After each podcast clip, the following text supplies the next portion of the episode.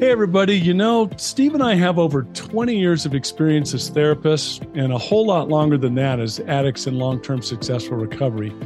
We know better than anyone what works and what doesn't to break out of porn and sex addiction, to heal betrayal trauma, and to reclaim your relationship.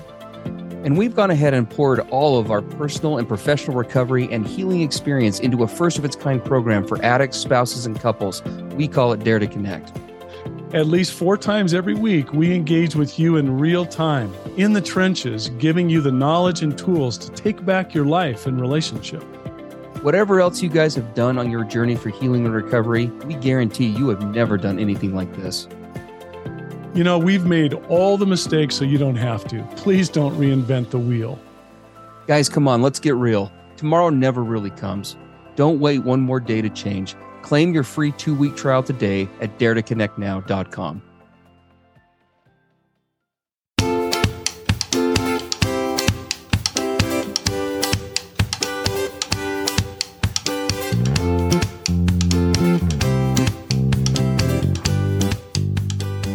Hey, everybody. I'm Steve Moore. And I'm Mark Castleman. We know the pain and heartbreak of porn and sex addiction. And we know the triumph of breaking completely free.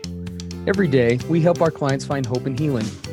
Join us in the fight to take back your life, your marriage, and be stronger than ever. This is the P B S E Squared Podcast.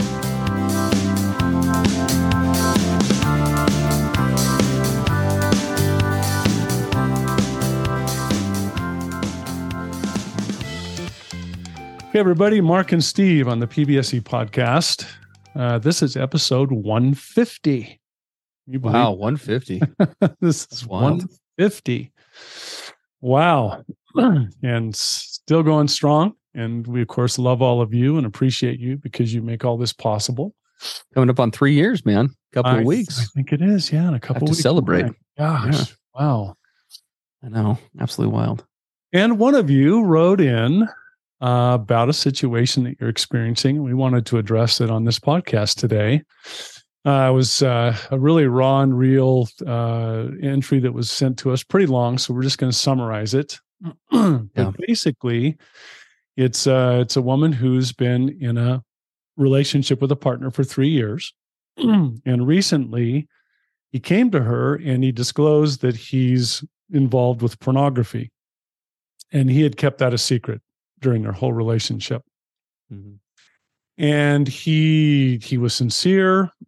He, he he he really felt good about the fact that he had been honest and had divulged that to her, and that he he promised her that he was going to start working on it. He was going to do things about it. But then a short time after, his attitude changed. He kind of did a one hundred eighty degree turn and suddenly started saying that pornography isn't a problem, that it can actually be healthy. Uh, that sh- that she's really the problem in all of this. Mm. And so his whole attitude turned around and went in an opposite direction, of course, leaving her very confused and, you know, very, very betrayed and feeling uh, extremely gaslighted. And then going on uh, to explain that they've actually been in couples therapy, and the therapist there also reinforced his position that this is This is healthy. There's really nothing wrong with it by itself, uh, you know, that it's other issues. And so she's just really, her world is spinning because of all of this. Mm. And so she asks us a couple of questions at the end of uh, sharing all that with us. And she says, what do you do as the partner of someone who has not accepted or fully acknowledged if they have a problem? Is there anything that I can do? And the second question, is it possible to enter into a successful recovery from porn addiction without believing in God? Mm. She also, I failed to mention that uh, they both had uh, religious upbringings, but uh, are not currently involved in any kind of a faith. Uh, and don't, you know, don't, uh, belief in God is not something that's a centerpiece of their lives. Mm. Yeah. So that's why she asked that question as well. Okay. Well, and, and these are great questions. Um, and I think that you know, in answering these questions, we're probably going to do a bonus prize here a little bit. And on top of that, we'll we'll give some thoughts about really how to tackle uh, maybe the more root of the problem as well, um, yes. because these are these are both good questions, but they may not be the full, you know, real answer when it comes to uh, the actual problem. Um, so I guess let's start off with these tertiary questions first, the ones that she asks, and then we can kind of dive into it. What do you do as a partner of someone who has not accepted or fully acknowledged if they have a problem? Is there anything that I can do? I would say that the answer to that is absolutely yes, while at the same time having to having to really give away or acknowledge that your sphere of influence is limited, right, to the other person taking whatever choices or actions they're willing to take to, in terms of acknowledging things on their end. Um, you know, Mark and I have a strong background, not just, you know, we we we specialize in working with sexual compulsion and betrayal trauma and those kinds of things, but we both have worked for years and years in substance abuse, other forms of addiction. We've spent a lot of time doing that. And when you're working with anyone dealing with any addiction, really, um, at the end of the day, um, there are lots of different ways to go about it. Uh, sometimes people organize, you know, formal interventions where they get the whole family together and, you know, you have a problem and here are all the reasons why and whatever the case may be.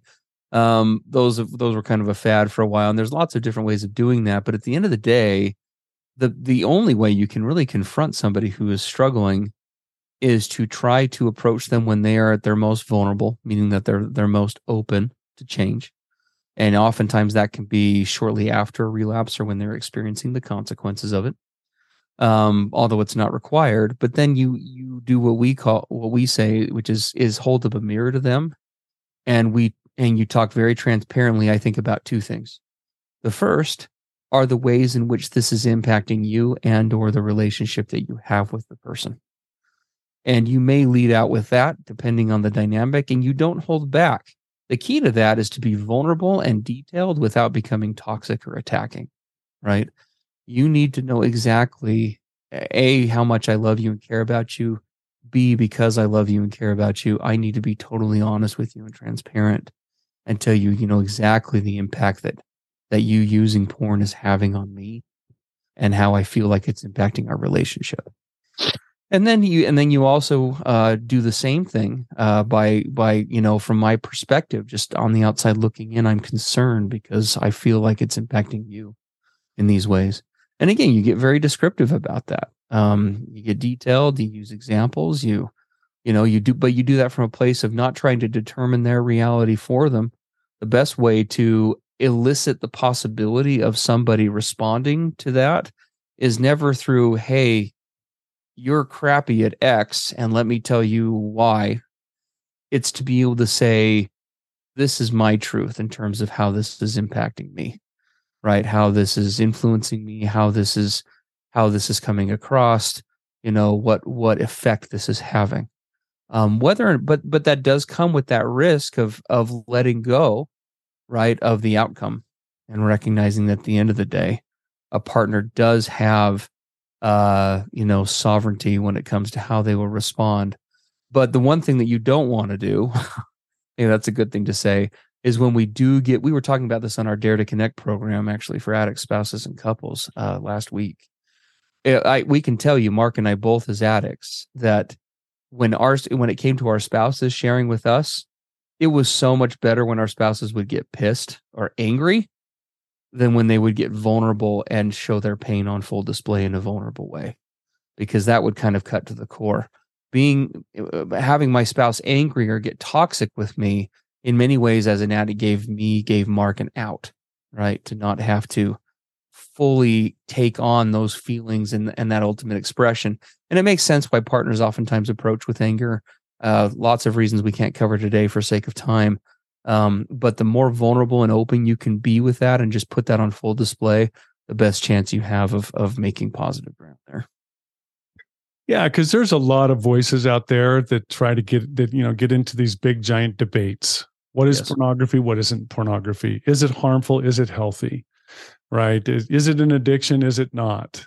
Um, is this just a religious issue? Or right in the and the the debate and the arguments go on and on and on. And you'll you'll notice in our podcast and the way Steve and I approach it, we don't get into any of those issues. Why? Because this really comes down to what does this mean for you as an individual and for, and you, for your as relationship. A, as, as a coupleship. Yeah. That's what that's what matters, right? It's why our it's why our, our, our other in-depth program is called Dare to Connect. And so does pornography being in the relationship, it is is it a connecting thing? Do you feel more connected? Do you feel more oneness? Do you feel more cherished, appreciated, exclusive? Do you feel more loyalty? Right? What so what what are the results about about the impact it's having on the individual and the relationship? That's what we care about. Yes. And that's the place to focus on. Uh, you know, I would when she when she shared that, you know, this guy had come forward and was very sincere and humble and put it out on the table and was willing to work, and then he did the one hundred eighty degree turnaround, I recognized that immediately. I did that mm-hmm. lots and lots of times. I kind of call it, you know, coming to yourself, realizing your true higher self, you know, all the integrated parts of yourself that make you whole and put you on a path, you know, of a life that, you know, that that is rich and, and full of the things you really desire. You come to all of that and you realize, hey, this, this uh, pornography activity I'm involved with, it's really not harmonizing with who I think I really am and what I really want out of my life. There's there's there's some dissonance here, and I'm feeling it, and I'm feeling what it's doing to my relationship, and so I want to change.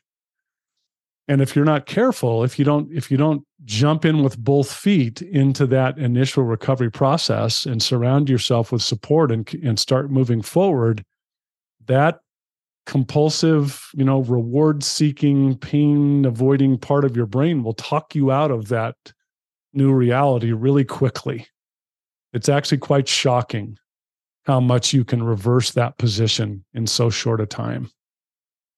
Yeah, I would suspect he probably had gone, who knows, searching for things on the internet about what others thought about it. And I'll have I'll have guys early in recovery say, "Well, I've read about couples that watch pornography together, and they have an incredible relationship." You know, they bring up all of these examples and, you know, the counselors who say that it's, that it's a healthy, awesome thing.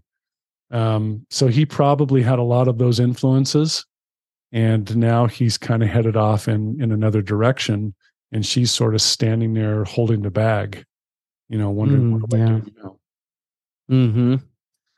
Yeah, I mean, these, you know, at the end of, Mark said that so well. At the end of the day, whether whether you're the, I mean, I would say, as, as again, as in our experience as addicts, nobody at the end of the day could make Mark and I see that we had an issue, right? The only way that that came about is as we watched the external consequences just continue to mount, right? Because you can call it a problem or a knot or whatever, but there's no denying at the end of the day the implications and how that's impacting one's own life if one gets honest with oneself. And is this taking me closer to the person that I want to become or further away? Right. Um, I, uh, I, I would say that uh, one of the unfortunate things that we we see with spouses oftentimes, and can pick up some of this in the questions that were asked by this partner, is is sometimes we get pulled into this idea that in order for my truth to be valid, I need, I wouldn't say acknowledgement, but maybe validation by my partner that it is, that in order for it to be valid, right? In order for pornography to be a problem for me, I need them to be on board with that. In order for it to be a problem for the relationship, we both have to agree about that. In order for, you know, fill in the blank with whatever. And the, and the reality is, at the end of the day, is you have, you know, connection always happens from the top down. And each of us has to decide, what do I need in a relationship in order for it to be healthy, right? Your partner gets to decide that, but but you as a spouse get to decide that. And we can call it an addiction or a compulsion or not, and you can get off in the weeds about that all day. But at the end of the day, what what does that all mean? It means that, you know, I have to decide, you know, am I, is this is this path one that I'm choosing, right? Is this relationship authentic for me given these behaviors? Is this something I'm willing to go along with and not? And the and and, and your addict well, I don't know if we're going to call him an addict partner, right? We don't, we would argue that that's the term that we would use. We but don't they know. have to de- they have to decide that same thing. And that's really scary in a relationship, right? Because it's always scary when we come across issues that, you know, they're where they they are significant enough that, you know, if we can't find some sort of a consensus on in terms of the direction that we're going, that may mean that the relationship may not work, right? And it's and it's always scary to to to have to face that or to look at that. But at the end of the day, it, it, it's one of those concepts where it's, you know, much easier to understand than it is to im- implement.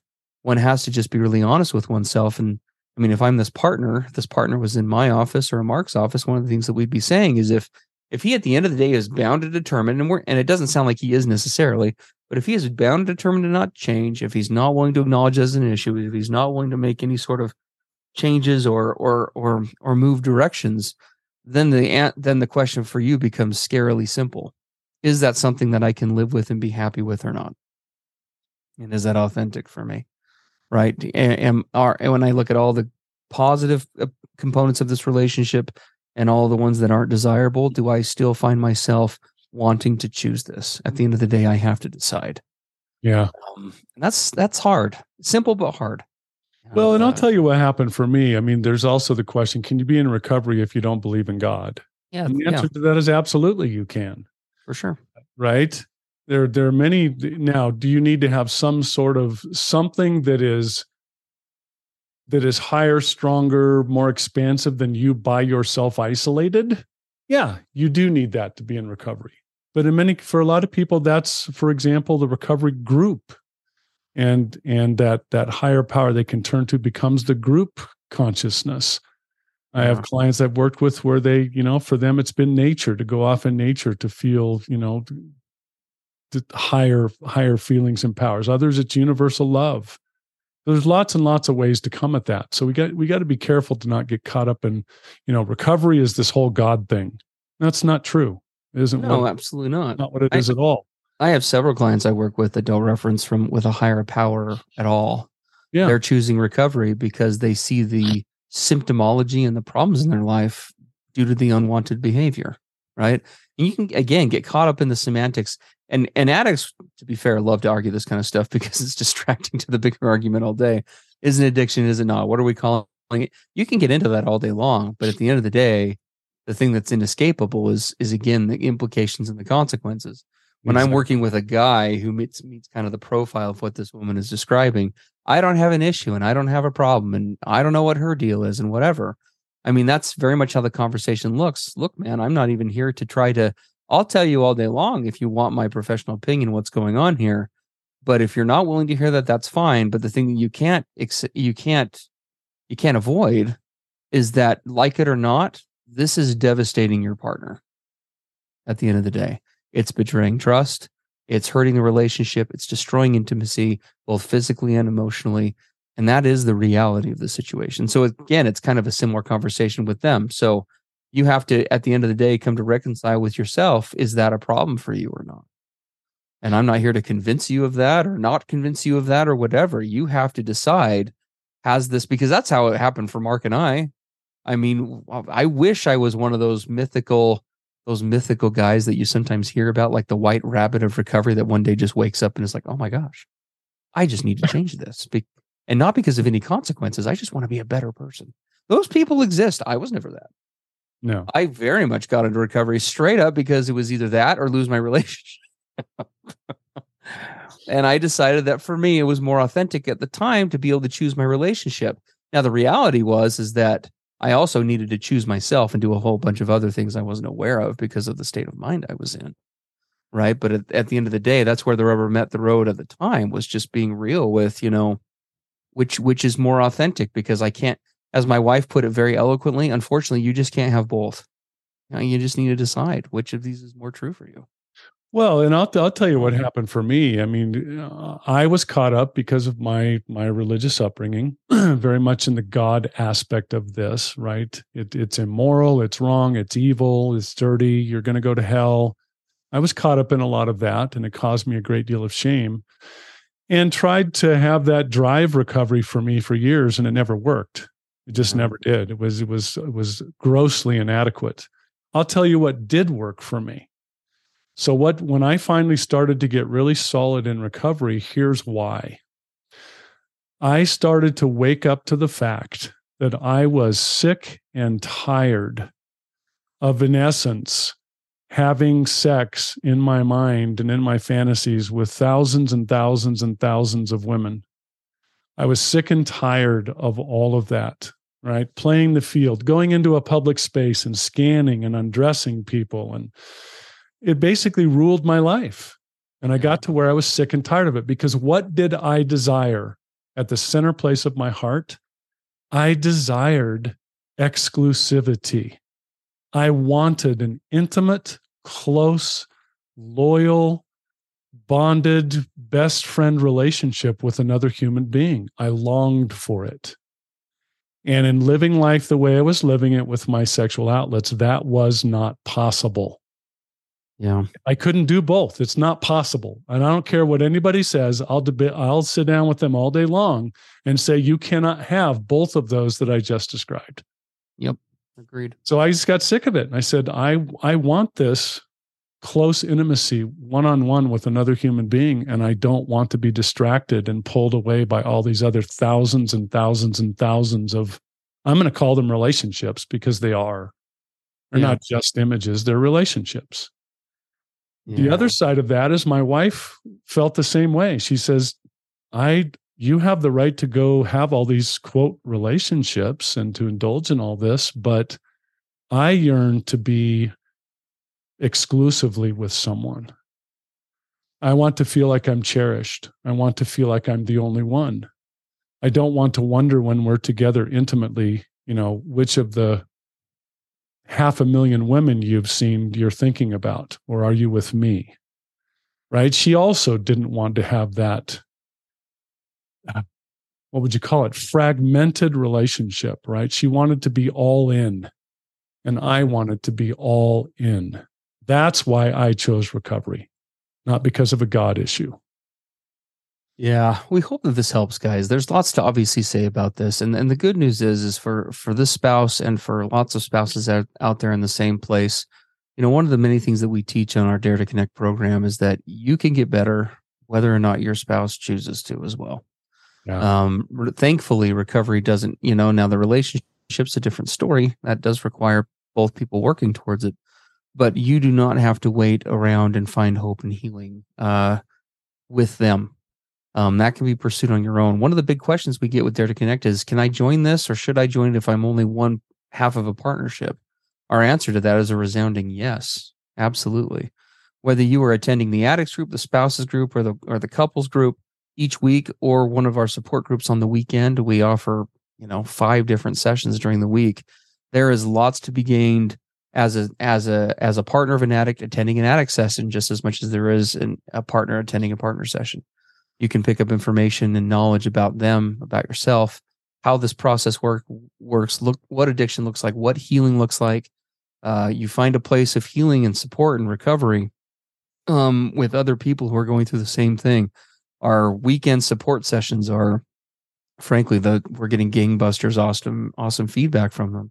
Um, being able to connect with other other partners in the same position who can give you advice and real-time feedback on what's working for them and what's not, and all of that. I mean, those are those are things that are very hard to come by outside of something like that. We would love to have you guys come try that program. Um, do it for yourself. Don't wait for your partner. If they're not ready, oh well, that's okay. You are still worth recovery regardless of what they're choosing to do or to not. Um, you can find more about getting a free a free two-week trial on that. We have that going through the, the end of the year at uh, dare to connect now dot com. We'd love to have you guys join us over there. Um, and uh, if you have other questions that you would like addressed on the podcast, as we're moving into a holiday weekend here, you're welcome to uh, email us. Uh, well, not email us, but if you go to the uh, if you go to our, uh, the uh, podcast website, p b s c podcast dot com, there's a contact form at the bottom there that you can send us questions, and we would love to briefly tackle those here uh, and hope to see you Uh, both on future podcasts and also in that in our Dare to Connect program. So. Sounds great. Have a great rest of your week, a great holiday wherever you are in the world. Hope this time of year is uh, has has joy and connection for you. And we'll uh, see you next time on P B S E. Take care, everybody. Bye-bye. Everything expressed on the P B S E podcast are the opinions of the hosts and the participants and is for informational and educational purposes only. This podcast should not be considered mental health therapy or as a substitute thereof. It is strongly recommended that you seek out the clinical guidance of an individual qualified mental health professional.